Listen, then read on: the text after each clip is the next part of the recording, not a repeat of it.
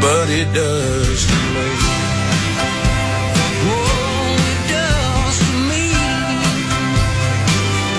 Man, it does to me. Today's best country, Clear 99, does to me. That is Eric Church and Luke Combs. Scotty and Katrina in the morning. So when Luke Combs was here at Mizzou Arena the other night, you may have heard some stories. I think J Mac told the story that Luke Combs was wandering through Columbia looking for a vegan restaurant.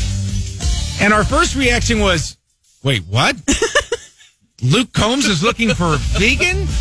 And I, I, I hate to judge, but when I look at Luke Combs, vegan is not the first word that pops in my head. Also, he's a country boy. I'm sure he goes hunting Yeah. and fishing Yeah. and all that. I guarantee you, Luke Combs didn't get to looking like he looks right now by being vegan. And by eating, yeah, Yeah. salads for every single meal. So we thought, well, you know, may, maybe he had a health scare or something. Maybe he's just trying to straighten out his life a little bit. Live life on the road is not the healthiest life in the world.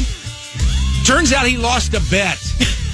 he lost a bet. He and a buddy had a bet on an NFL game, and that's why uh, Luke is vegan. Apparently for 90 days or so, and he says he's hanging in there. I mean, I'm still alive. I'll put it that way.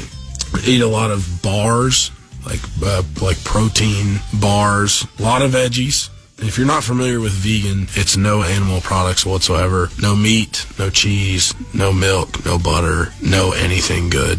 So I've still got about 80 odd days left, uh, which is pretty depressing. to think about. but I will prevail. Um, and I'm looking forward to a, a good uh, deer steak after this is all said and done. How about that? Oh my gosh. Who knows? He might get through that 90 days and go, you know what? I feel fantastic. I'm going to do this forever. Well, also, you develop a habit after like 30 days. All right.